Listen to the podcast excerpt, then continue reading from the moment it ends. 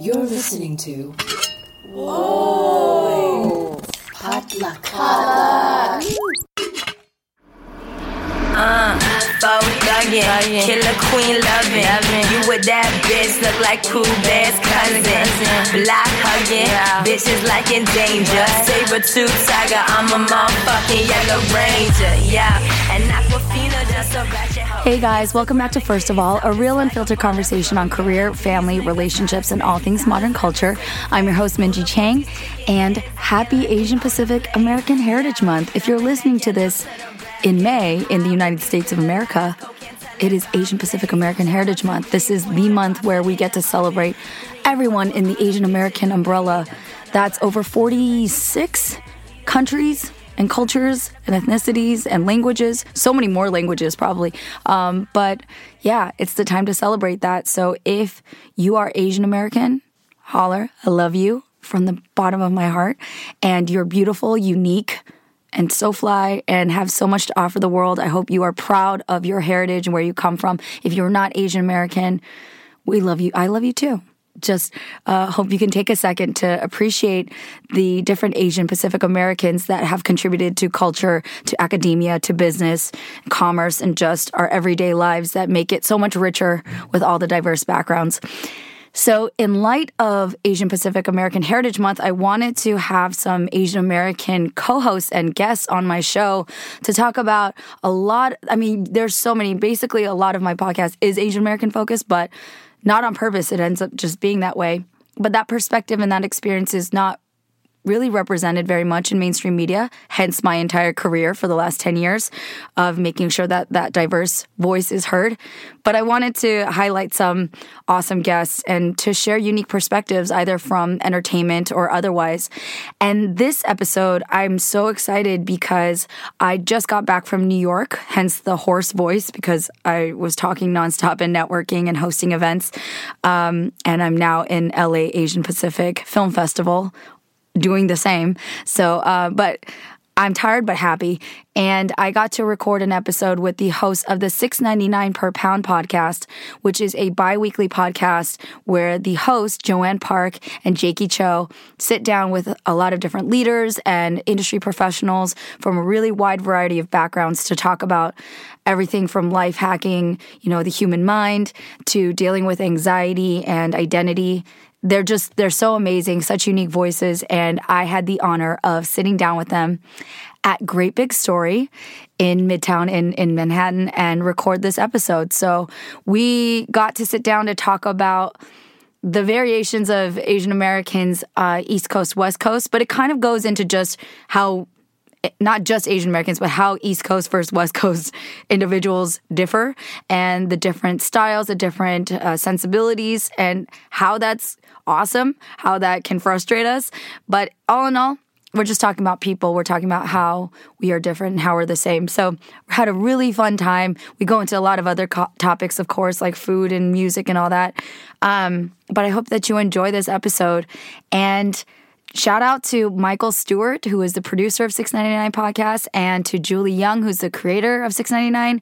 You guys are the realest. And shout out to Marcus, who audio engineered this episode. It was so fun getting to meet you guys. I have so much joy collaborating with other podcasters, especially my Asian American brothers and sisters, because I learned so much from everybody that I meet. And I'm just so grateful for your guys' generosity and making this episode possible because everybody's hustling. New York is absolutely crazy, and that's why I love it so much. But we made it happen. So I hope that uh, you guys will give their their podcast a listen because it's amazing. It's highly entertaining, and you're about to see why in this episode. Um, yeah, and also real quick, uh, shout out to my Patreon patrons. If you would like to support this podcast and become a patron to keep the microphone on, to have more episodes to talk about so many more topics uh, in the pipeline, I appreciate you so much. Please go to patreon.com slash first of all podcast. And yeah, you can follow me at Minjeezy. You can follow at first of all pod on Instagram. But without further ado, here is the episode, the first episode officially of Asian Pacific American Heritage Month. My sit down with $6.99 per pound, talking West Coast, East Coast Asian Americans. Enjoy.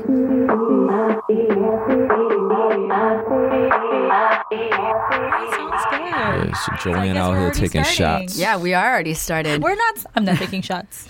Maybe shots of espresso. She taking shots. I need that. Thank I drink more than JK though. Let's let's be real. Yeah. I do. Word. so tanks. I can't. I can't drink at all. Um, I'll you can't take- drink at all. I'm. I've diminished. oh my god. I'm like- Wait, I'm- could you drink before? No, I mean I have my mom's alcohol genes. I guess she like we make fun of her. You put a glass of wine and she like smells the vapor and she starts getting sparkly eyed. really. okay. Oh, my wow. I think I'm like that. Yeah. Well, one LA term that I found didn't translate here is high tea, low tea. Uh huh. Like What I at in LA? K town, it's like, oh, are you high tea? It's like high tolerance. That sounds so I know. Korean Are you high Cape tea, low Town. tea? High tea, woo woo.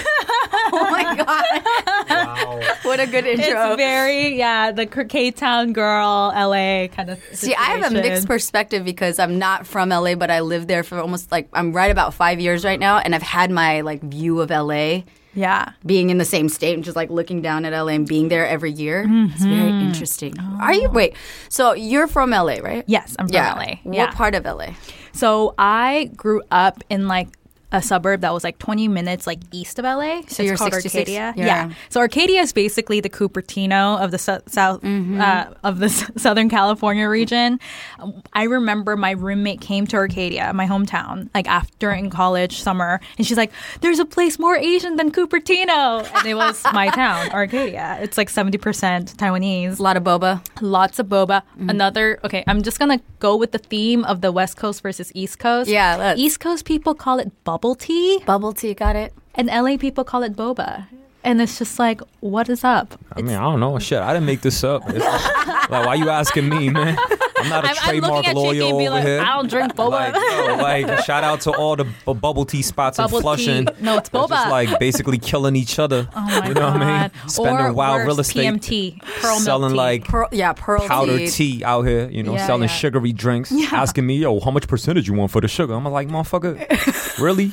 Yeah, No sugar, And it's man. not, it's not even like accurate No either because sugar. I've done that. I'm Yeah. like, hey, I want like 10% because every time I say like 30, which I think is low, I don't even It's think they so have a through the freaking scientific roof. I was like, scientific thing for it. They I just don't- like it's like I was Eyeball like, it. all right, all right, okay. I Yeah. think it's right little- around, yeah, yeah, right yeah. around here. You know, I think that's ten percent. and right it depends there. on like the perlista or the Yeah. boba, whatever, well, wherever we're going to call this yeah, barista. yeah, it'll be boba. Yeah. no, Boba pearl, But yeah, bubble man. tea. Shout out to all my Mandarin speaking uh, bubble tea spot employees that gets mad whenever I order in Eng- English.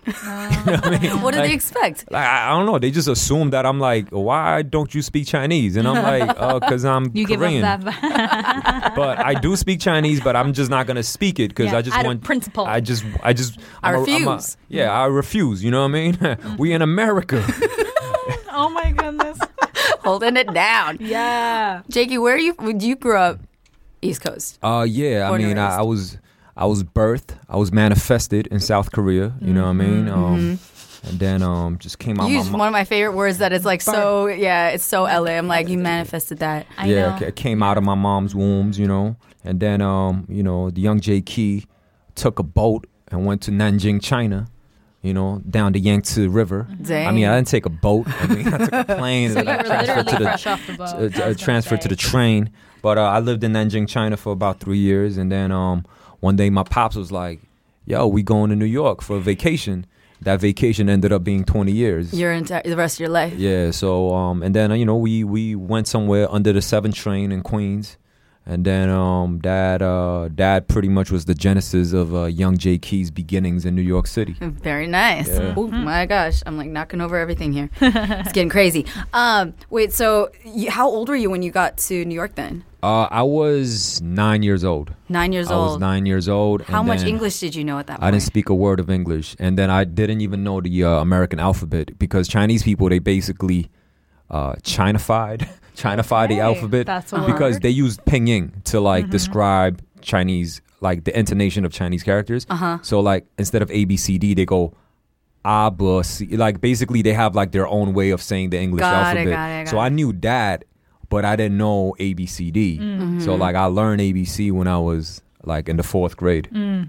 You How'd know? that go for you? shit wasn't easy, you know. But like, I'll tell you this though, that definitely um allowed me to be confident as fuck in any setting because, like, you know, when I went to China, I didn't speak any Chinese. Mm-hmm. Three years later, I went to uh, an American school in Queens, uh, where I didn't speak any English. Yeah. So like, I kind of had to like adjust. Adaptability. Yeah, yeah, yeah, Yeah. Animal instinct, you know. Yeah. Yeah, survive. Fight or Yeah. flight. Kill or be killed. you know? Yeah, pretty much. Yeah, Yeah. pretty much. And then, um, yeah, that was pretty much like I think how I was able to uh get around and figure out, maneuver my way either like through just like brute mental force or Mm. like just being a little bit more cunning.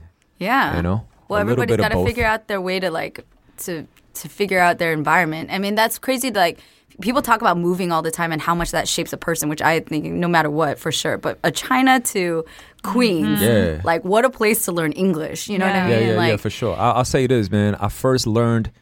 I think some of the first memories of me learning English was through watching Rush Hour. yes. uh, the first one with Chris Tucker, and Mm-hmm. then listening to a whole lot of Wu Tang and Mobb Deep. Mm-hmm. So if anybody asks me, "Yo, why do you talk like that?" Well, there's there's your answer.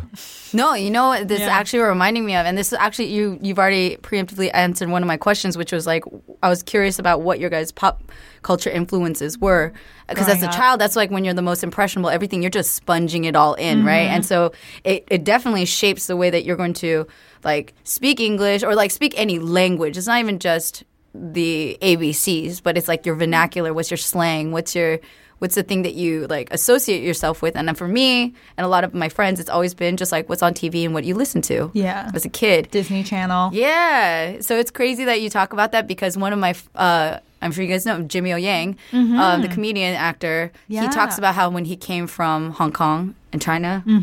Sorry, Jimmy. Where are you? I'm from? not remembering um, all your stats just don't right get now. just don't get just don't get. Taiwan and came- mainland confused. Yeah, yeah, you know? yeah. It's not. When he came from Asia, he was. Uh, it was BET.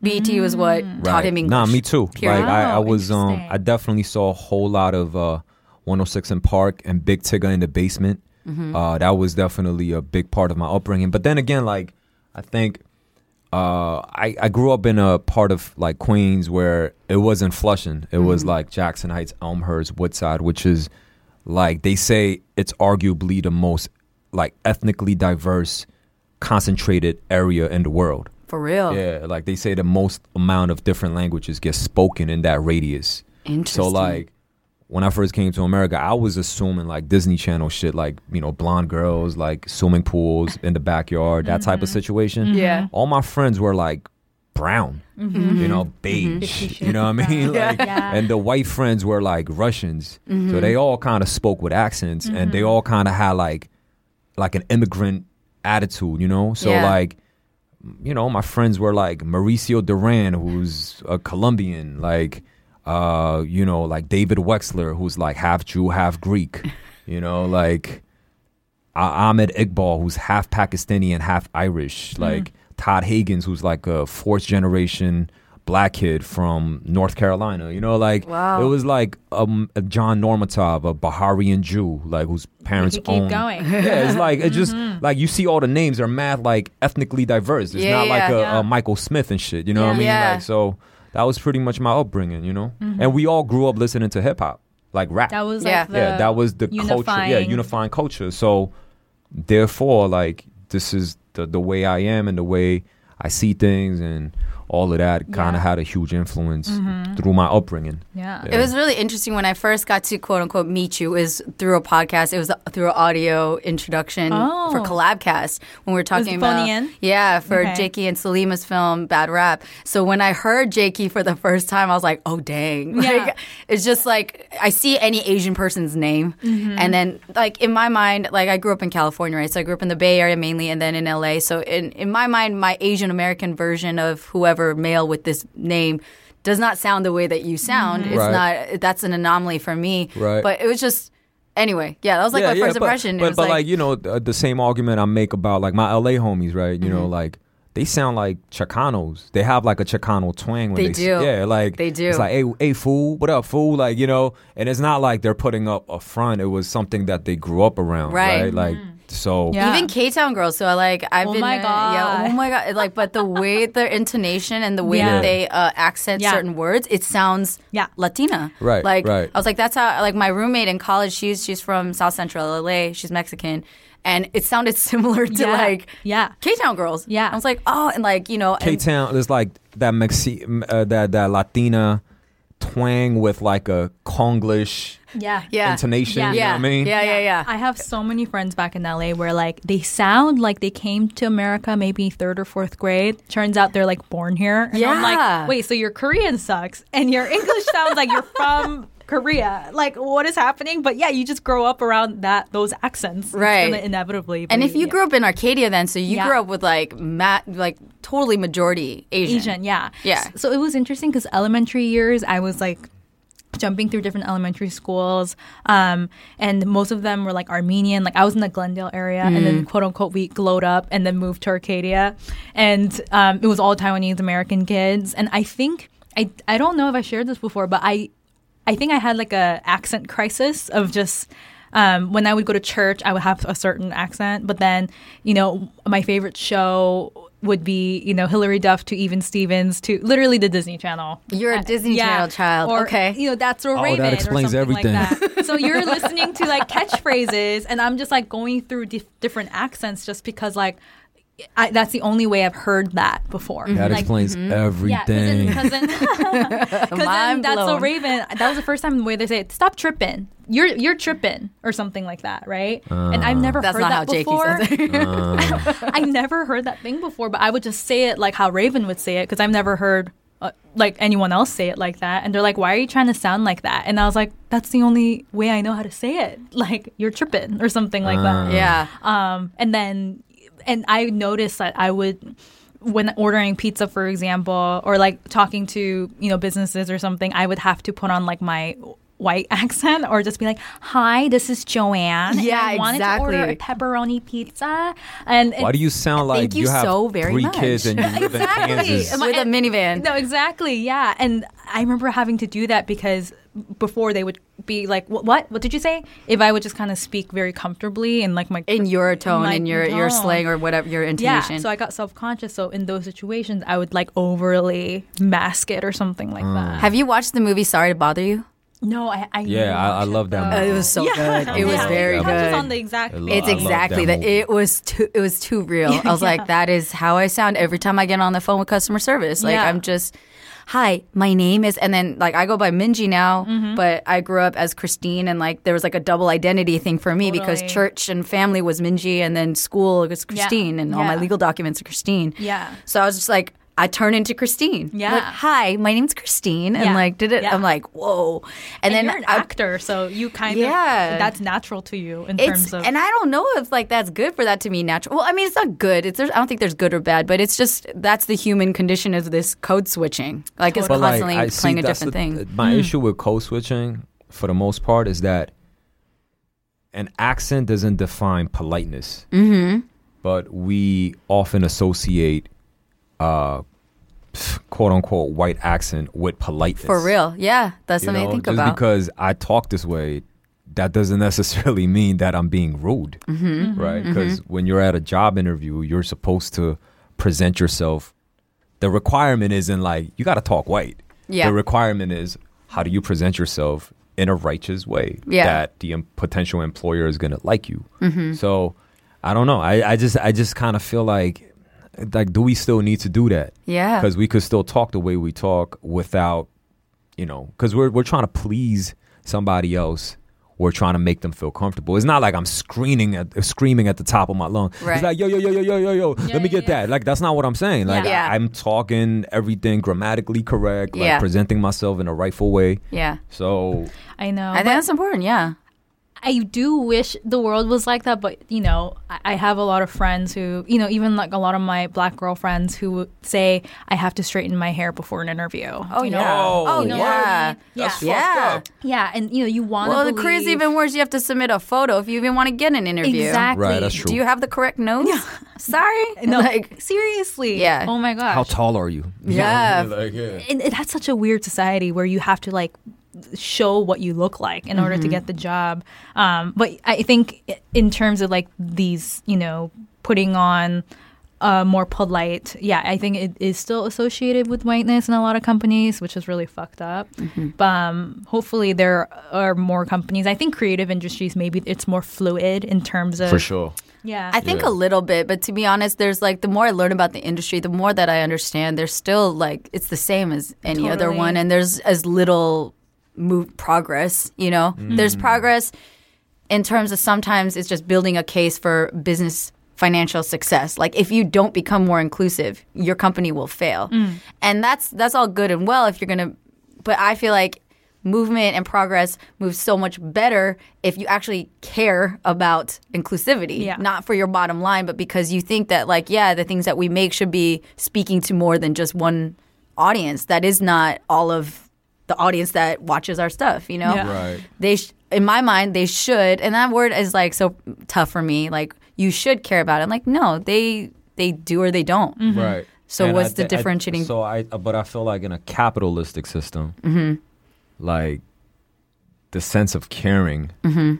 the end goal or the bottom line is money. oh yeah So you only care if it's going to profit for you. for sure Right. So on that note, I feel like it is, you know, that that was the whole conversation behind like Crazy Rich Asians, why we were buying out theaters and shit. Right. It's Mm-hmm. like, oh, this shit makes money, so now you're gonna care about it, right? So I think there's like that's the catch twenty two, right? Mm-hmm. It it's is, like, yeah, you have to 100%. like make it profitable for people to care about you. right And now that we finally made it profitable and have a, a proven case, Right. like people are like, okay, every fucking new sitcom we're gonna have at least one Asian character now, Right. You know what I mean? So, And that's like working the system. And I completely, I'm on, like, I've, I had a lot of different thoughts because I actually got to work with Warner Brothers on the marketing or like how to do community outreach for this film. Yeah. So I got Crazy to work, Did you work with Tara Crazy- Potts? Yeah, on the team? I love so Tara. Amazing. Yeah. And Tara is like, Yeah. she's the realist. I I have so much respect for what she does and like the the business moves she has to make. I learned a lot just by being around her and her team, She's multicultural the SVP team. of yeah, Yeah, multicultural multicultural. marketing for Warner Brothers. and Carlos, um, like th- that team is really really dope. And then I got to like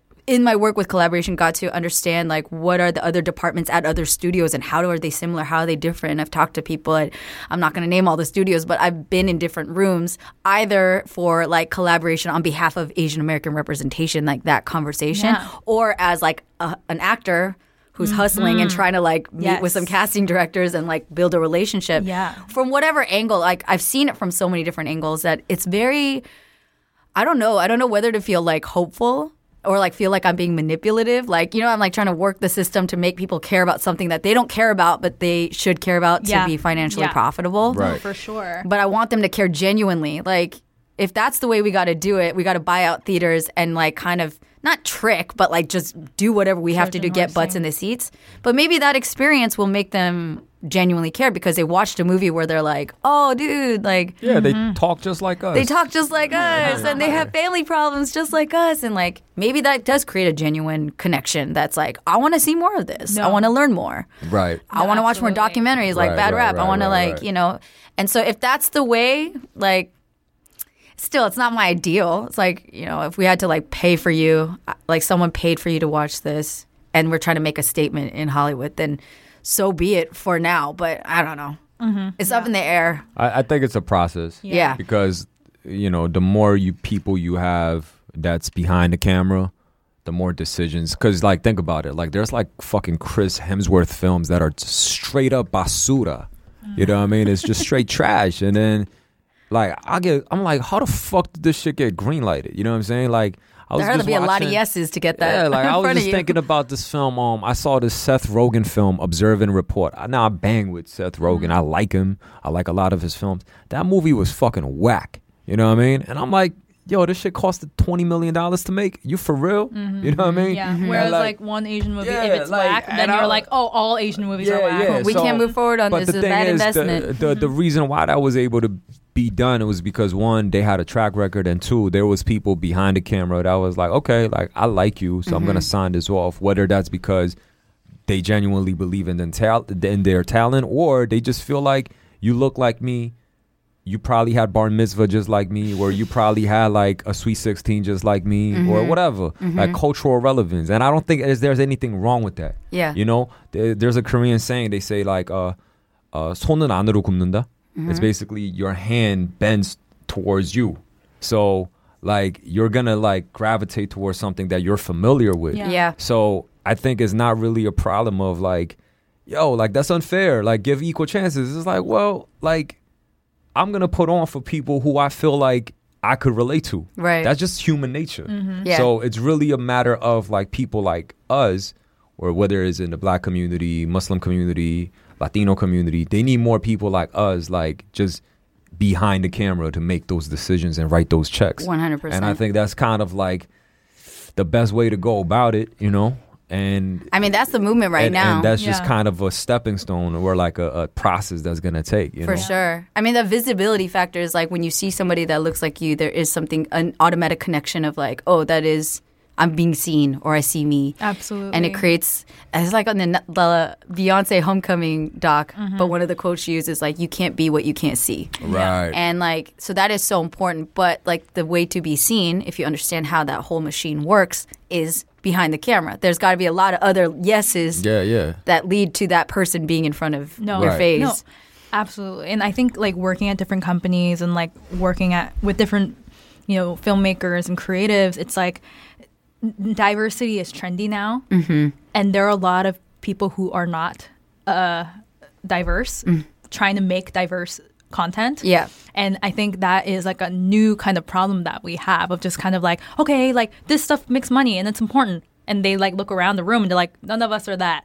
Oh well, like, and they're still gonna like make something, Right. And it, you see the Pepsi commercials, you know, like Yeah. of like with Kendall Jenner, you see like a lot of tone deaf pieces of content, right? And I listened to that episode you guys did Yeah. Mm-hmm. on with uh, Jason Kim, who I knew, and I didn't know he danced for BoA. Like I learned that from your guys' podcast. But yeah, no, you're totally right he about has a lot of stuff that he wants to hide. a lot, a lot of stuff in the closet. putting it all on blast. Mm-hmm. But yeah, like even down to advertising agencies. I mean, it's not just like a film or like a music album. There's a lot of Mm-hmm. other ways that like those touch points of representation, it percolates. It like comes out through that. Like Yeah. who's in the room making that decision of what ad's gonna go. Like you know, Mm-hmm. you talk about coffee, and all of a sudden you have like eight thousand coffee ads on your phone because Yeah. Siri's always listening. oh, for sure. You know, there's somebody doing even that. Like I come from Silicon Valley. There's that's my old world of like all my friends are in there doing algorithms and like doing the SEO Oh stuff. shit! You're a big brother. it is though. It's Yeah, crazy. That's some real big brother shit. my best friend works for Twitter. She she handles the mobile advertising. So like the things I learned from her Oh, shit. about how What they that know even about works. people. Right. Yeah. Like what they study about people and how like the things that we search or who what kind of things we share via I'm gonna register this with Facebook. Like you just gave them access to like oh yeah. Your life. all your life, Mm-hmm. what they will do to to advertise and like market to you. But like anyway, like we went through like a crazy rabbit Yeah. hole.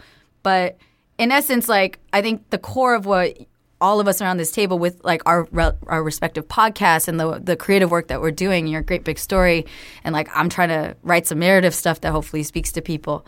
Is authenticity, right? Like I think that's something that's really, really important to not have to assimilate to in order to be relevant, in order Mm-hmm. to be like seen. yeah. You know what I mean? Mm-hmm. So like that's why I feel with with a podcast like understanding East Coast versus West Coast. Yeah. I like understanding was universal about the Asian American experience, or just because that's again closest to me. Yeah. But what's what's different about us, and that's mm-hmm. not like We're not a monolith. you know? Yeah. Like East Coast Asians Like, are super different from West down. Coast Asians. Yeah. even down to bubble tea and boba. Yeah, no, seriously. Like meeting Jaeki, he's teaching me so many things, and just like things that he thinks is so obvious. And I'm just like, no, it's not. And Like like, what? like ver- Yeah, I wanna know. versa or something. How did you guys meet?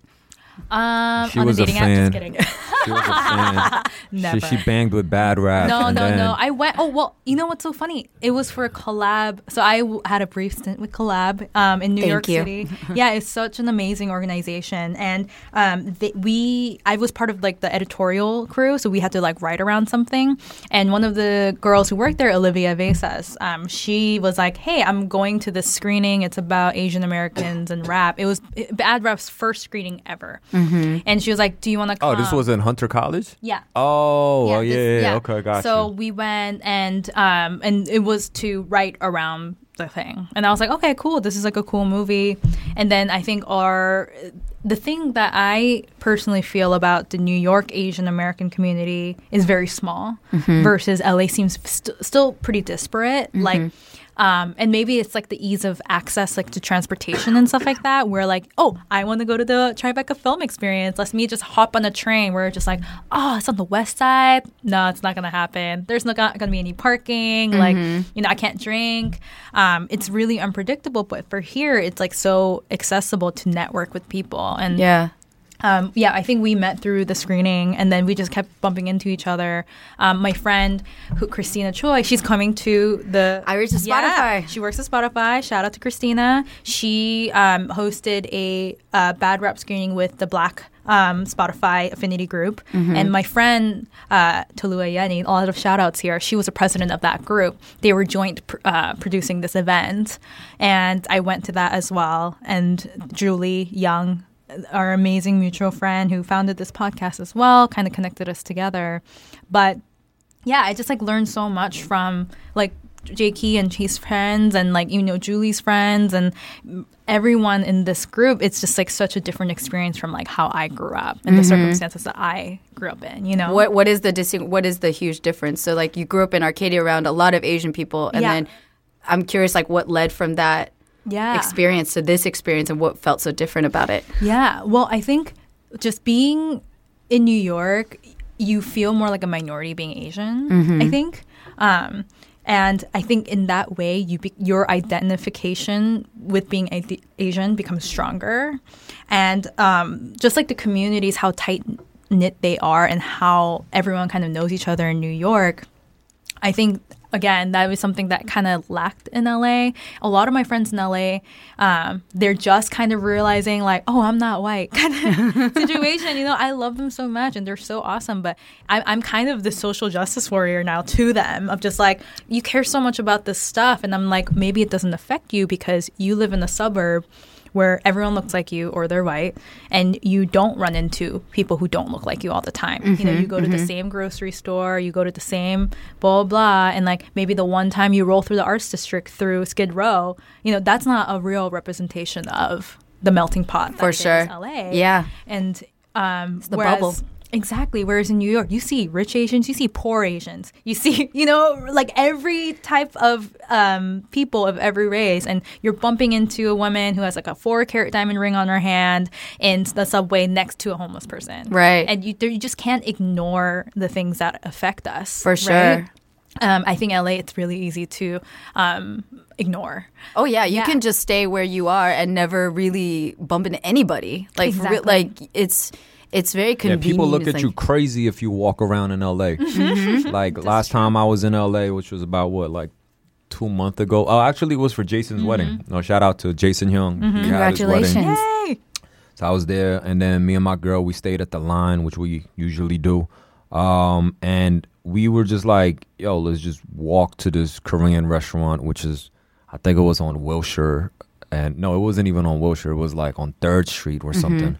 And then from the line to that, it's like a good 10 to 15, 20 minute walk. Mm-hmm. And I was walking down, and I got like a few texts from my homies, like, yo, why you walking around K Town? Like, asking me, like, because they saw the, you know, the way me and my girl dress. Like, we don't dress like how typical, like, I guess, you know, K Town locals dress. Yeah. So they were just looking at us like, who the fuck are these people? Oh shit, it's Jaeki. You know what I'm saying? Like, like you know the whole. nobody else I know of- would be walking yeah, around yeah, K-Town. Yeah, Yeah. And, and if you walk around like you either you're either broke or like yeah you're broke because you don't have a car. You know what I Mm-hmm. mean? Like that's kind of like the con like the the perception people Mm-hmm. have out there. So that was one thing that was like a huge thing for me. Like how do you as a human being, you know, like how how can you live in a in a box all day? You know what I mean? Yeah. Like, Yeah. that For shit sure. is kind of like a huge like that. That kind of hit me hard. Like I, I don't know if I could live here because Yeah. of that. You know. It's real, yeah. And another random thing about fashion, more there are more baggy clothes in New York. In LA, everything is tight. I think. Nah, yeah, nah, fitted, Nah, yoga I think pants. it's it's really because like yeah, trends like because right now being more baggy, it's kind of on trend. Mhm, like, like 10 years androgynous. ago yeah 10 years ago you know everybody was like super skinny but also because i think trends they tend to um you know new york is like the the american fashion capital Fashion so capital, like yeah. they there's a saying that la girls dress to show their body new york girls dress to show their dress Yeah. You mm. know, mm-hmm. like I love that. And like, I yeah, know that's like coming from the West Coast, like that's one of the things that I loved about New York from the moment the first time I came out, which was when I was in my twenties. Yeah. But I was like, I felt so basic. Mm-hmm. like it was a very profound moment to be like, wow, I'm just one of these like sad, bad, like fashion, fast fashion, you know. Mm. Trend wannabes, like I felt that. J. Crew. Mm. yeah, you Or- know, yeah. because and that's I'm, that's why I like traveling because as as embarrassing as that felt, I was like, that's a good. I still remember that moment because I was like, this is inspiring. I didn't. I felt kind of embarrassed, but I was inspired. Like these people are all like themselves. There's nothing Yeah. kind of duplicated here. Mm-hmm. It's you piece together something that you feel is a representation of your true style. I felt that more than I felt because the Bay is very comfort. It's very Right. comfort friendly. Right, right. There's a lot of just like Hoodies. it's- it's A lot of hoodies and like flip flops. Definitely Rainbows. yeah, rainbows and like just jeans and like it's very comfortable. Right. Like Silicon Valley is a bunch of like t-shirt. Graphic right, tees right, and right. whatever, but and then LA is very very trendy, trendy, trendy. Some of that I don't even think looks good, but whatever trends. But New York, I felt very, it felt very more like authentic. It felt more real mm-hmm. because I was like that. They're not doing that because they saw somebody else and duplicated that. It's like they saw something. They're like, oh, that might look cool, but let me do it this way and piece it together. Thought about it, because put we have and to take stepped the train to go to work. Yeah. So it's like in LA, you take the car. So even if you were in your pajamas, yo, like your fit is not gonna be ruined. like your fit is gonna stay crispy for like four days. Yeah. Like I remember I didn't have to change my boxes for like three days and it was still fresh. Ew. You know what I mean? Unnecessary. Whereas, like, notes to- Whereas, like in New York, like yo, like in the summertime, as soon as I step out, oh my fault, bro. As soon as I step out of the crib, like my shirt's gonna be sweaty, so I mm-hmm. gotta make sure my fit is right. And it's mm. like you running down a runway every day Yeah. because you never know who you gonna bump into. You might bump True. into your ex, your enemy, your Yes. coworker, your employer, mm-hmm. whoever. So mm-hmm. you gotta look righteous at all times in New York. You know what I'm saying? Mm-hmm. Yeah, and then you know, that. like yeah, that's because you walk everywhere. Somebody might look at you. I was like, yo, look at Jaeki, man, looking all bummy and shit. Nah, that can't go on my record. Oh, right. You know? So You will not be having that. will Nah, hell having nah. that. So you always gotta look righteous I need to learn at from all that. times. This is me being like the freelancer working from home. I don't like, to be honest, that's something I've been thinking about. I was like, oh, I'm going to New York. This is going to change me again. Because every time I come here, I Yeah. come back with a renewed. I feel like I come to New York and get plugged into like some electrical outlet where Mm. I'm like, the things that make me kind of too relaxed and lazy in, in LA. Mm-hmm. Not that I'm I'm not a lazy person, but it's just a different energy. Yeah, like whenever I'm in LA, like I'm like, yo, this shit is like Groundhog's Day, yo. Like I wake up in the morning, oh shit, it's sunny again. oh, was it sunny Yeah. yesterday? I, I just Oh, came back from like a retreat and it felt like a retreat to me. I was just going home to like the suburb, woke up, like the birds are chirping. There's no like fire trucks like outside my door, nor Yeah, construction. that's that's because you live in Manhattan, though. Like you, Yeah. you hear birds chirping even Yeah. in Brooklyn. You know? I mean, like, yeah, but then you know, yeah, because I live in Manhattan right now, and I walk out, and the first thing I see is a pile of trash, and on um on the On the uh, corner? yeah, on the on the corner, and I as I am going to work, I'm already stressed because I am dodging cars, I am hearing construction that is so loud, and these noises are designed to make you on edge, to mm-hmm. design to make you like tense up, and being constantly around that. One thing I did develop in New York, I love New York so much, and we gave it a lot of praises, but like I've completely become anxious here. I've mm. never had that experience in LA. Mm. Um, you know, because LA is all about um, yeah, being relaxed, and it, it doesn't look down on um, self care.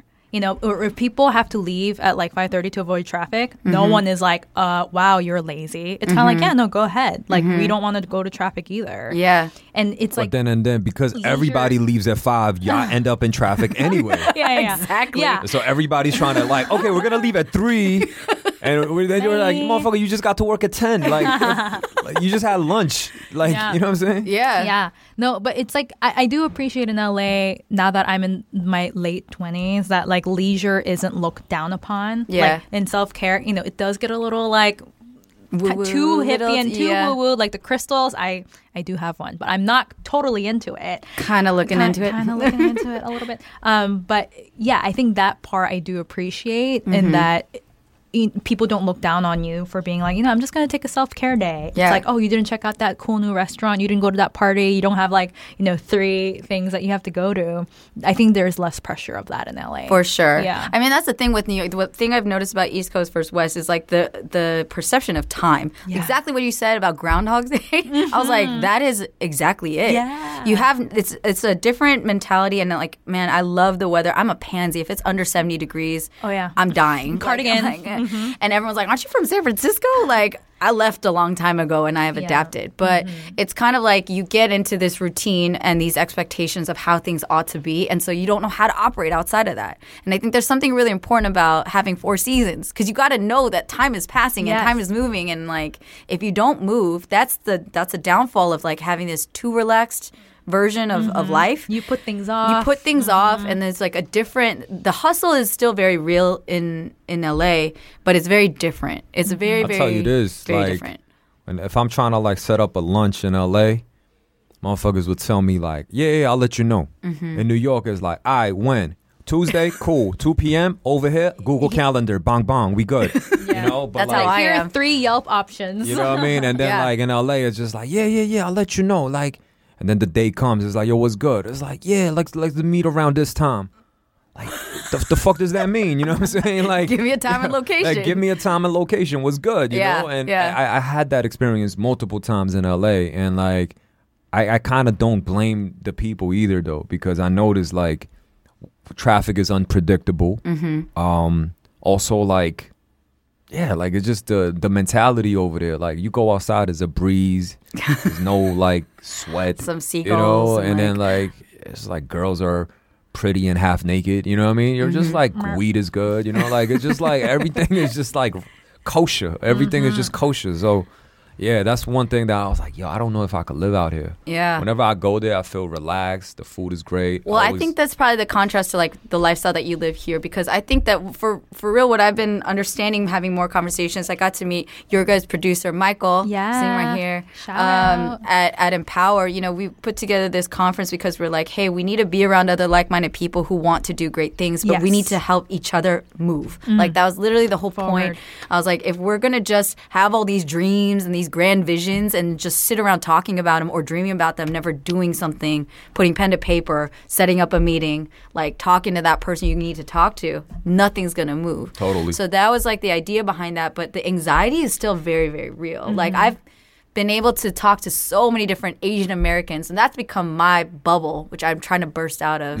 That I've been able to do with Mm-hmm. you're acting. like too many acronyms with A right now. It's AA, whatever, like yeah, yeah. API, whatever. And um, but in that being so intensely focused, I feel like I got to learn about it from every freaking angle, Angle. and from every profession too. Because being the producer and organizer to being the actor who's like bottom of the totem pole, like trying to just get in every room Uh-huh. I can and like understand the industry from totally bottom up.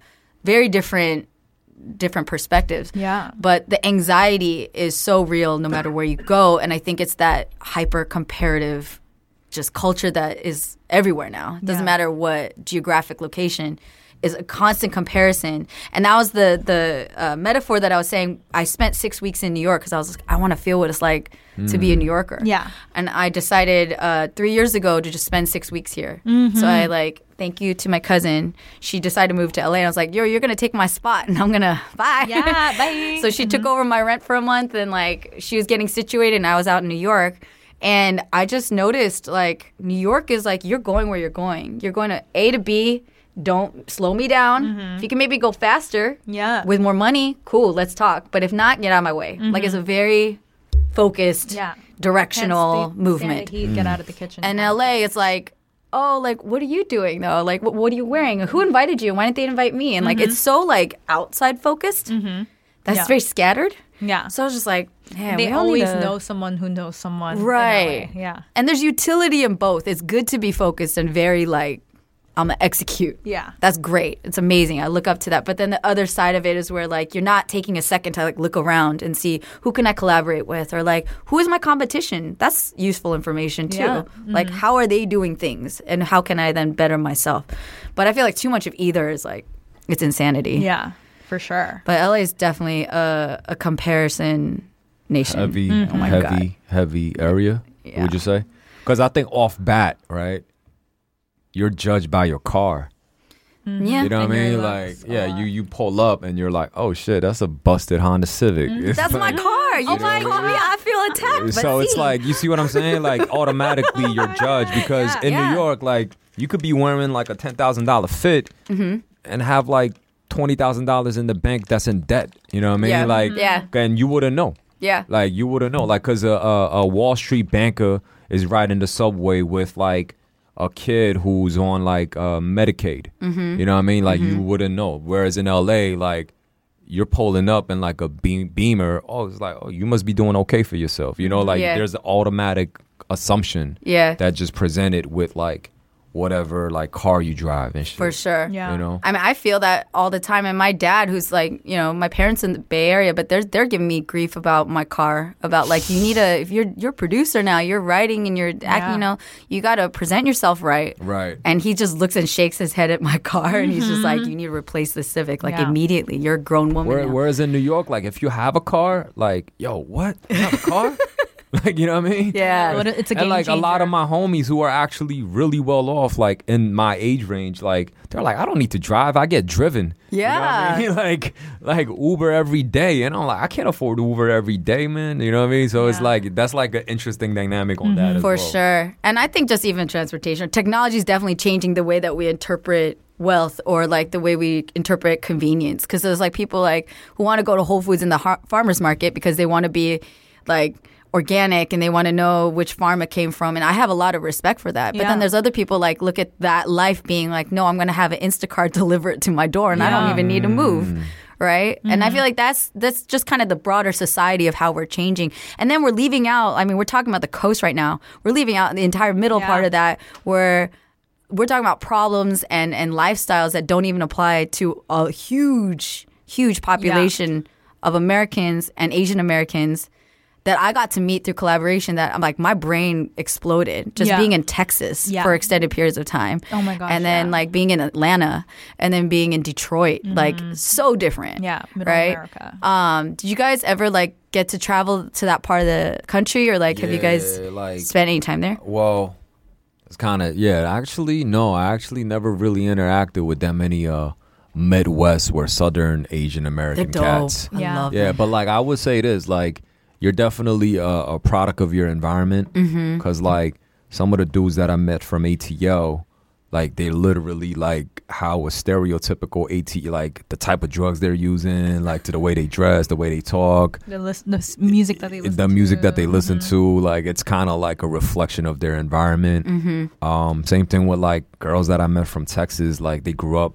listening a certain type of music so they dance a certain type of way um so yeah i was Yeah. like wow like it's it's really like a, a so like you said it's not a monolith you Mm-hmm. know what i mean like because just like how a, a black person from texas uh, dallas texas it's probably going to have very different uh, traits about them, like compared to a black person from Brooklyn. Mm-hmm. It, you know, it's like yeah, like an Asian guy from Flushing, Queens is going to be very different from like uh, a guy uh, like an Asian girl from Dallas, Texas. You know For what I'm saying? So it's just like I, I think that's that's that's 100. percent Yeah. Yeah. honestly the first person who I met that had that experience was like Fumi. Um, so there's a podcast called Asian Not Asian, and we did like a collaboration podcast with them.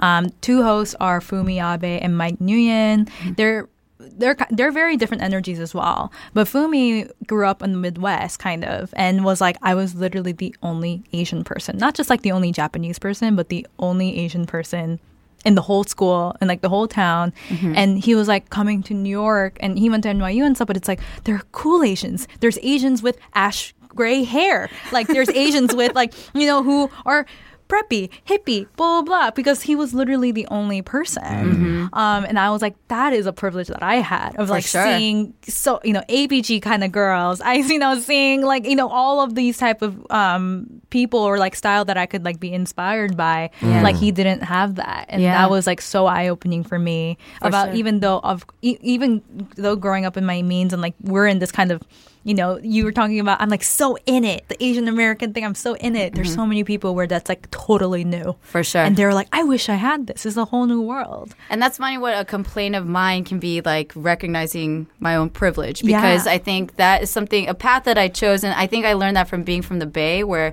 I I recognized by traveling outside of it and this is before I even moved to LA but recognizing like I have a lot of privilege being around a lot of very forward thinking people. Mm-hmm. Like that's that's the pride that I think is very inherent in a lot of Bay Area people. Like people from the Bay say I'm from the Bay Yeah. and they say it with a very like Yeah. deep it means a lot you know and I, I understand what that means but having left it also i carry it with me but i also kind of see where it can be a little I'm get hate but like Uh-huh. Fix it there's, there's a little bit of a little bit of arrogance you know like it's Yeah, just it's like the same thing with people from New York. yeah. You know? I'm like, have you ever stepped out? Like, do you Mm-hmm. know what it's like to not be where you are? Like, you are privileged to be there. Like, d- do you recognize that? And I think it's a very different attitude when you recognize, like, I'm lucky to be around these people that are literally changing the way the entire world works right now. Yeah. And I didn't recognize that until older. I was older. You know, I took it very much for granted. I was Yeah. like, these are people that are, like, I have friends that helped make Facebook Yeah. and make like eBay Yeah. and Google and like that was normal to me. But when you recognize that and understanding like, oh, I grew up around a lot of diversity, I got to see myself and I got to see a lot of other people. Not everyone has that. Yeah. Right. And I think I had this like inner social justice warrior from a very young age because I think that was the environment I grew up in. Everyone's kind of trying to think of like what's the thing that's going to fix this problem that we have now? Mm. How can we help be more sustainable for green mm. energy? Yeah. How can we think about like the hippie movements from there, like the Yeah, Black yeah, Panther yeah, yeah, movements from totally, there? So that vibe is very very present and it's changed a lot now ironically because of tech all this money that came in i feel like it's mm-hmm. kind of lost that in my opinion Yeah. um that soul is a little bit But I mean, I would say this though, like I when we did the uh, screening of Bad Rap for um, Cam and Bay Mm-hmm. in the Bay, that was my first time going to uh, SF. uh-huh Like that screening was definitely the most diverse and the most like engaging love it um, screening that we've had. yeah Like, and it was kind of everything that I heard about the Bay, about uh, like just people of color all interacting with each other. Like, it was like in front of my eyes. Like, it was just like, oh shit, like this is exactly how I envisioned the Bay. You know, I love it. Yeah, that shit was dope because you- happy to hear that. even even though like in New York they say like, oh, it's like a melting pot. It really isn't. Mm-hmm. You know, because like if I go to you know, like if I go to some place in Brooklyn right now and then uh like an older black person um just like look at me to see hear the way I talk or whatever, like they might scratch their head, be like, okay, like okay, what's up with that, you know?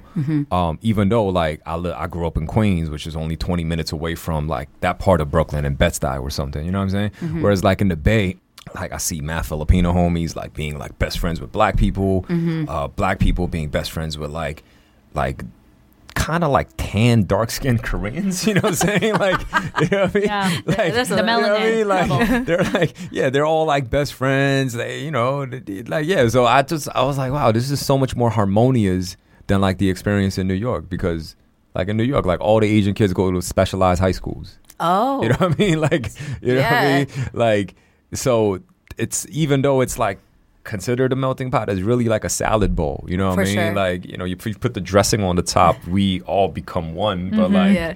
there's a carrot and there's a tomato. You know, like Yeah. we're not the same. You know? Yeah. Whereas like the Bay, I just didn't really feel that as much. You know? That's cool. I, I mean, I love the word harmony. I'm, re- mm-hmm. I'm recognizing that about myself that that's actually something that's really important to me because I feel like there's a lot of conflict out there, and this may be like growing up in a, a dramatic Korean family. Yeah. Like, I really value when people can learn how to get along. And I don't think it's mm. impossible because we can all be very, very different. But still, like coexist and not be trying to like kill each other all the time, or like, and that's why I feel like that's what Kollaboration taught me too. Is because I had to be around a lot of different people, even in Asian America, that Yeah. were very different than me, had a very different background, mm-hmm. had a very different idea of like what is the social justice goal, or did that even matter? Because like me being the San Francisco Kollaboration director was very different than LA. So I mm-hmm. actually had a lot of beef. Sorry, Christine, I love you. Mm-hmm. Um, but I had a lot of like judgment on Yeah. like how Kollaboration LA was because I was like, y'all don't care about community. You guys look up. You guys care about looking good and being mm-hmm. popular. Yeah. it has nothing to do with like talking about Asian America because where's Yeah. that conversation? It doesn't exist. You're just trying to be dope and like put on great shows, which is fun. But I had a lot of judgments too, and then I had to like do the work and eat crow and learn. Um, but that's when Empowerment the through entertainment. that's yeah. Mm-hmm. the humbling part, and it's a learning process. It was mad uncomfortable because I was not ready to have my butt handed to me in such a way because I thought I knew everything, and I'm like, well, like Nah, I agree with you. Like you we need to just learn had this, this. conversation earlier today, like how I might not necessarily agree with everything Asian American or people that's donning the Asian American label right now. yeah, Like I wasn't like a huge fan of like uh YouTube stars. Like a lot of them I was like, mm, y'all kind of corny to me. you know, like Yeah. I wasn't like I'm not a huge fan of certain moves that 88rising makes, you know? Like I'm like, nah, that kid can't get a pass for fucking calling himself Rich Chigga. Fuck out of here. Like like that kid shouldn't have locks. The fuck is wrong with these kids? You know what I'm saying? They don't know the culture behind this shit. yeah, Um, but like now, I'm like, okay, it's it's growing pains. You know what I'm saying? Yeah. It's like, yeah, like we could all be different, but it's we all need to like it's it's really about taking a step forward Mm-hmm. instead of like us bickering with each other about like your truth is the your truth is incorrect. Like For only sure. my truth is is it's kind of like almost having like having different like um yeah, like it's like in a, in a in a kung fu flick, you know what I mean? My man is rocking like a warrior shirt. It's like yeah, it's like it's like saying, "Yo, my clan has the best style." It's like nah, like yo, it's all kung fu, man. Like let's let's harmoniously take it to the next step. You know what I'm saying? Instead of try to kill each other. Yeah. And then you know once it becomes like commercialized and everybody start making money together, like yeah, maybe I might stab you in the back on the low, but like until Don't then- do that, you guys. Until then, until then, you Yeah. know, let's like harmoniously try to get to the point where we could all eat. You know? What I mean? yeah. yeah, Yeah. But that's interesting. I love. I personally love that you are willing. That's why I really appreciate your guys' podcast because I feel like there's a voice out there that is speaking of of topics that only gets kind of like scratched the surface, if that. Mm-hmm. You know what I mean? Because we're afraid to talk about like true opinions. Yeah. Like I didn't think that film was good. You Yeah. know, because it's been so few and far between. Right, like- up until now, it's been like I can't do anything but support you because I'm like it's so fragile right now. Yeah. Right. Like for instance, like I didn't personally like Crazy Rich Asians. Like I love Nora. I thought her part was dope, but like I personally didn't enjoy the film. Mm-hmm. But like, do I appreciate it for what it is? Yeah. Yeah, I appreciate Mm-hmm. it for what it is and the cultural impact that it had. But like, I don't necessarily have to say like, yo, I fucking loved it. Yeah. Even though I didn't. Yeah. You know what I mean? But I appreciate it for what it is, and I still went to spend money to watch it. Yeah. Because I understood what the bigger picture was. You know what I'm saying? So it's like I, I don't, you know, not like I'm not trying to argue like, oh, just because we Asian, like we all gotta bang with each other. Like that's not the argument that I'm making. Yeah. But the argument that I'm the, the the point I'm trying to make is, you know, there's no reason to bicker.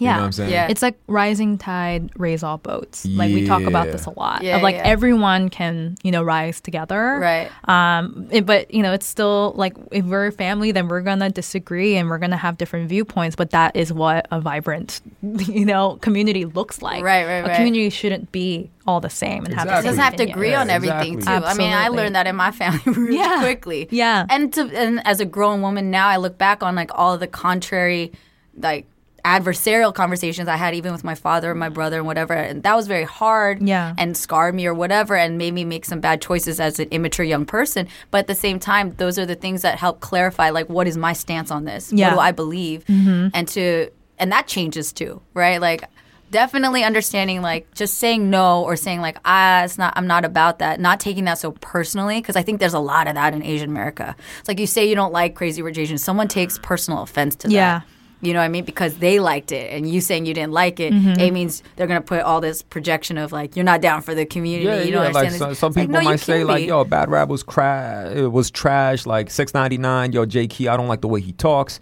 JoJo, I don't like the way you look. You know, like people could say shit about that, but like, Fake news. yo, it is it is what it is. You know what I'm saying? Like Yeah. everybody's gonna have different opinions. Like, like I can't please everybody. Mm-hmm. You know, but it's you just gotta keep going, right? yeah That's that's sure. essentially what it is. Like so on that note, like yeah, I personally didn't like the movie, but that doesn't necessarily mean that my opinion is like the end all be all. For you know what I'm saying? Like Some people like Warriors, the the new series that's on right now. Some people thought Badlands was good, but some people thought that shit was trash. You know what I mean? Like, Yeah. Mm-hmm. so it's it's you can't please everybody. For sure. You know? And I think it's good to like keep in mind that moving forward because everybody's going to be really trying to to cater to an audience, but also just try to be authentic. That same word keeps coming up again. And I think it's been a generation of like different types of assimilation and trying to survive and trying to like feel like you belong somewhere. And now with Asian America, it's kind of like there's a little bit of a liberation happening right now where you can just be yourself. You can like different things. You can like a different brand. Like my thing in eighth grade was like everyone had to wear Nautica and Polo Sport. Period. Mm, or mm-hmm. you, who are who even are you? Like Yeah. why are you trying to be here? Yeah. And that's like the eighth grade mentality. I was like, let's grow out of that. Not Yeah. everyone has to be homogenous. Yeah. Like it's okay to be unique, and it doesn't mean you're lesser than or you're better than. It's just you're different. Yeah. And um, Yeah, on that note, Yeah. you know, six ninety nine, like JoJo and I are vastly different if We you haven't are. noticed. But you know, we created this harmonious situation. yeah, for sure. know? Mostly So- because of my hard work and No, it's really Um, because but of like we'll talk about that later. Yeah, it's because of my Actually, real quick, enlightened yeah. before we before we I could talk with you guys forever, but I'm just really curious like what was the birth of 699 because I love the name and everything like that and I just want to plug your guys podcast. I want everyone else to listen to it. Yeah, for sure. So, um, we, I think we mentioned before earlier that like we were kind of like in the same circle, but like separately. And um, our kind of tying knot was Julie Young. She's a founder of the Dreammaker Foundation. Um, she, Jaeki approached her um, through the lens of Korean American story because at that time they were funding a lot of cool projects, and Jaeki wanted to do a podcast. And Julie um, thought it was an opportunity to be like, "Hey, that's really cool. Um, would you be willing to do non-Korean people, interview non-Korean subjects or guests?" And he's like, "Yeah, I'd be down." And he's like, okay, then I let's make it. Yeah, exactly. Like, then let's make it into like a dream maker podcast. And um, she brought in me. Uh, I've moderated a panel with Jaeki and Salima as guests before, and I think she really did see that like male female perspective, East Coast West Coast perspective. It's it's good to have a fruitful conversation. So that's how we came together, and it's just like crazy that we're that that was the whole concept. And like now we're here and we're doing collaborations with um, other podcasts. Because i remember uh, we came up with the name and everything and we were rolling and we did the first recording and i was like i can't do this. I was like i think i'm gonna do like five of these and just stop because it was so difficult for me to like work with another personality and like work with someone else like and with this personality. with, with all of this, but it made me a stronger person. No, but it really was like doing. I, I kind of got into my LA mode of just like I just want to be comfortable. Like, why am I forcing myself to be in this like uncomfortable situation with people who are so different? Um, and I think I kind of long for that place. But Mm-hmm. you know, in retrospect, I'm really happy that we did this podcast. And you know the name 6.99 per pound is an homage to just like the new york city hot food deli uh, buffet culture a lot of and that's something that might be kind of foreign to west coasters. Like i didn't know that. But you go to a lot of delis with these hot food buffets and it's run by korean americans. And here you can find indian food spaghetti like korean food. There's like kalbi randomly on like special days and you're like how did all of this get here? And it just reflects their customers who are of every race and every socioeconomic background and it's like being owned and operated by korean americans and we wanted our podcast to be about that of like the Love it. intersectionality different people different backgrounds um, doing different things. And when I first started this podcast, I really thought about my little cousins who like all live in LA in the suburbs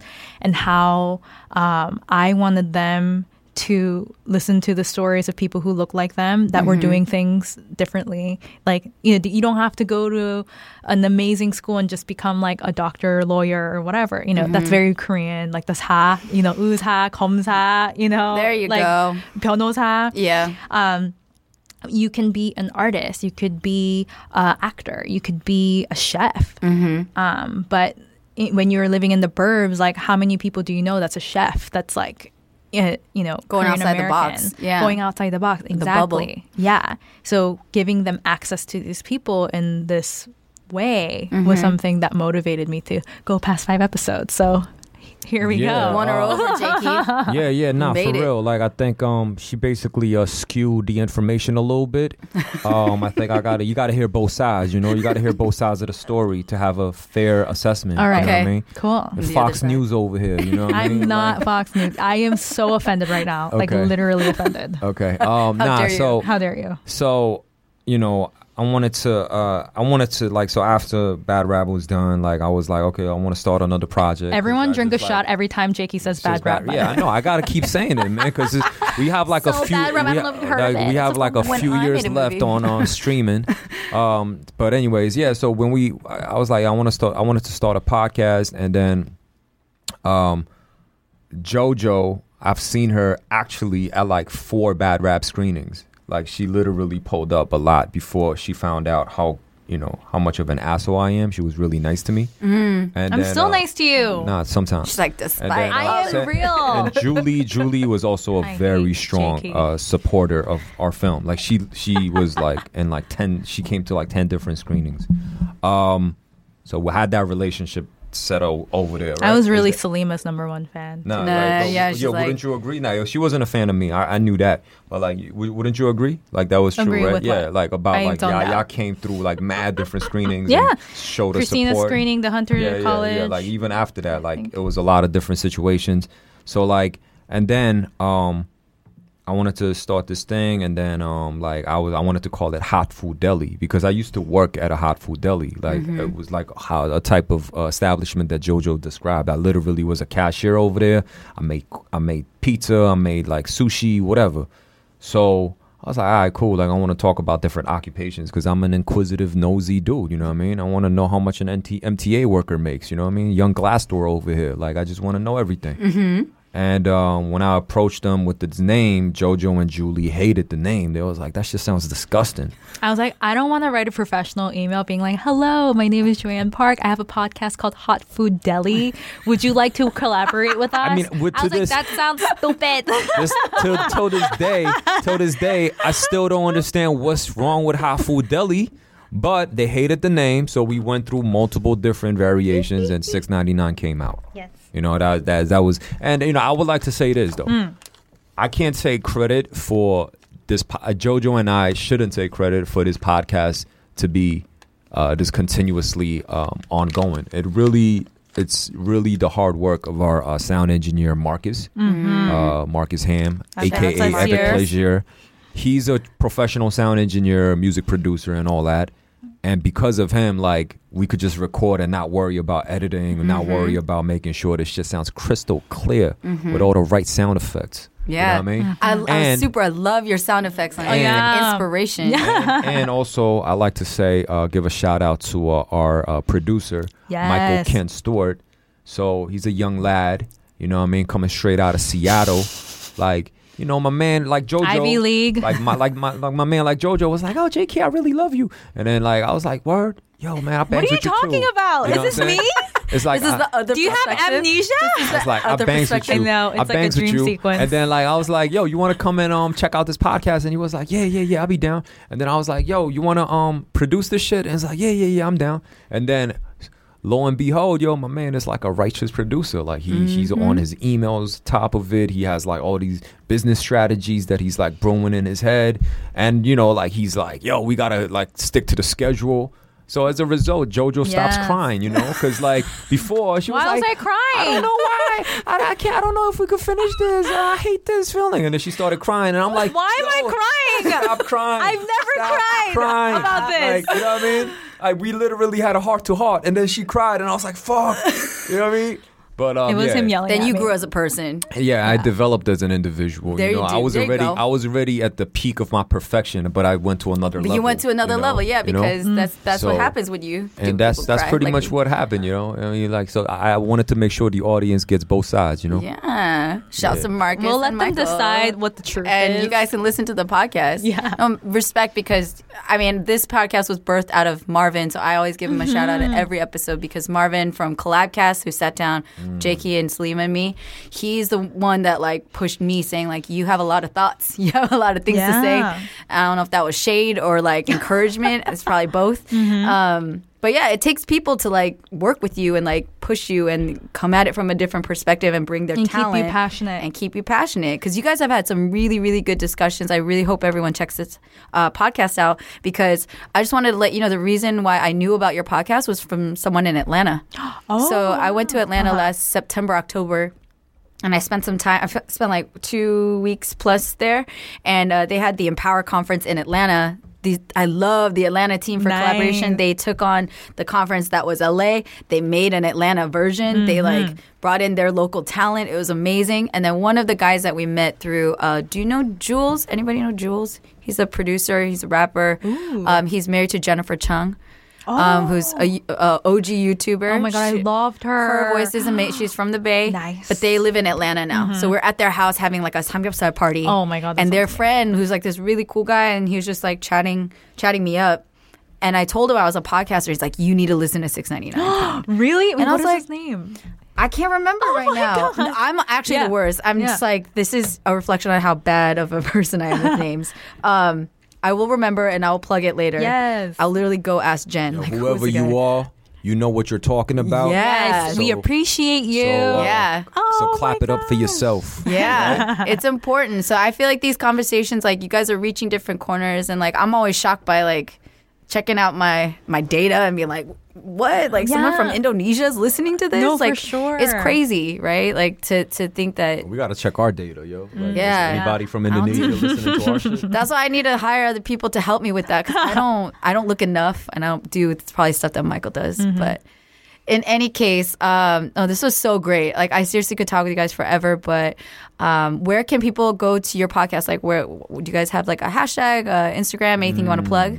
So it's literally six numerical number six six nine nine per pound. P E R P O U N D. Good job. You know what I mean? Yeah, no, my spelling is flawless. Righteous. Um, so yeah, we're on Spotify, iTunes, Stitcher, Anchor, whatever platform that you use to listen to podcasts. We're on there.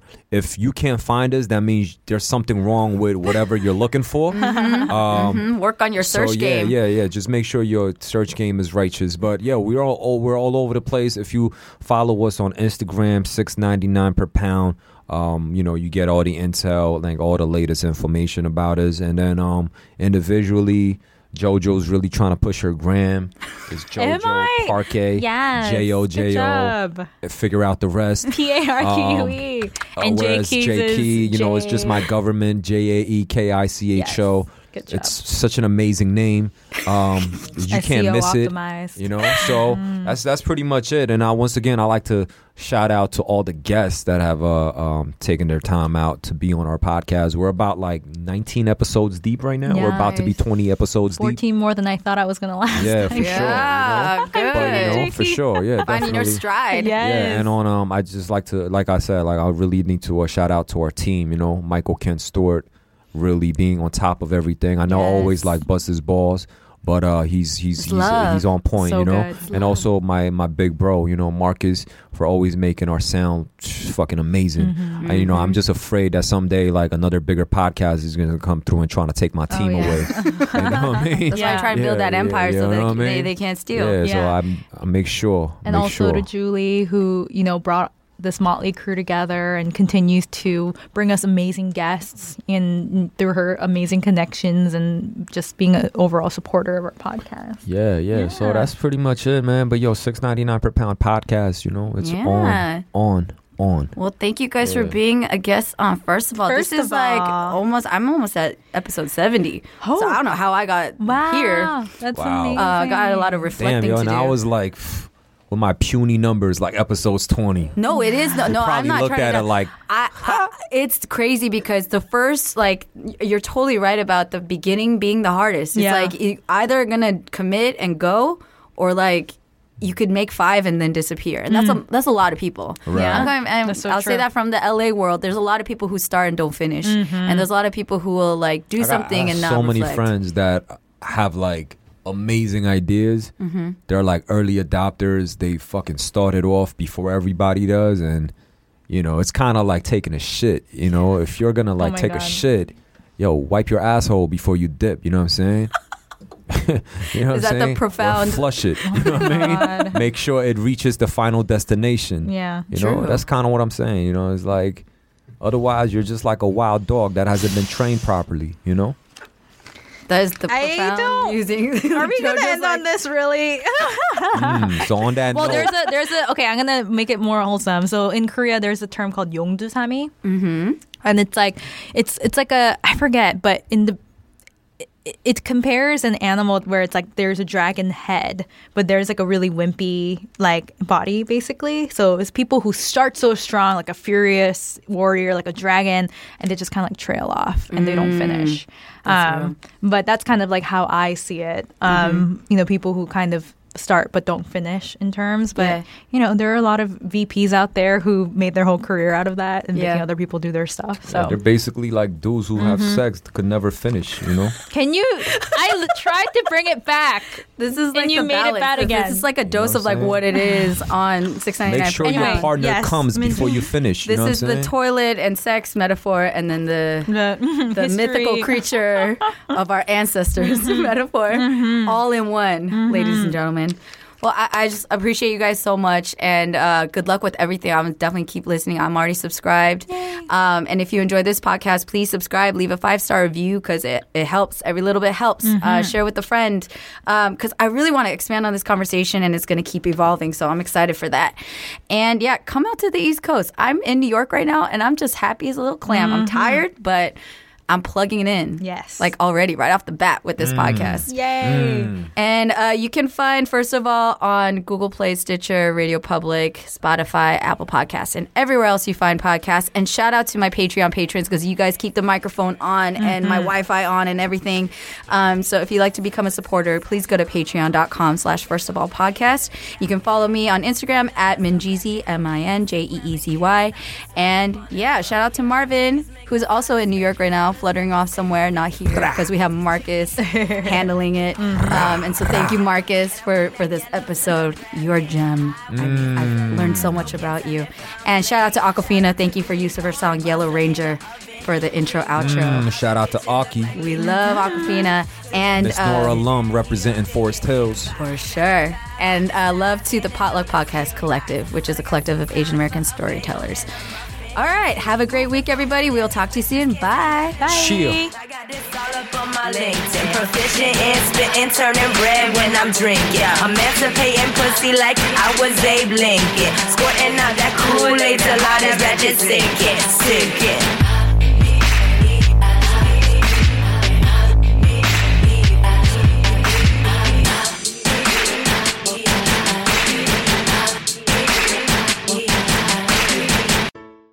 Hi, I'm Marvin. And I'm Reera. We're the host of Books and Boba, a book club and podcast dedicated to books by Asian and Asian American authors. Every month we pick a book by an Asian author to read and discuss on the show. We read a wide variety of genres from contemporary to historical fiction, fantasy to memoirs, and crime thrillers to romance. Some of our past book club picks are Pachinko by Min Jin Lee, Sorcerer to the Crown by Zen Cho, and Devotion of Suspect X by Keigo Higashino. We also go over what's new in the Asian American literary world and chat with some talented Asian authors about their work. So whether you want to start reading for fun again or diversify your TBR list, we got your Asian literature cravings covered. For more info, check out our website at booksandboba.com. You can listen to us on iTunes, Google Play, Spotify, and wherever you find your podcasts. Part of the Potluck Podcast Collective.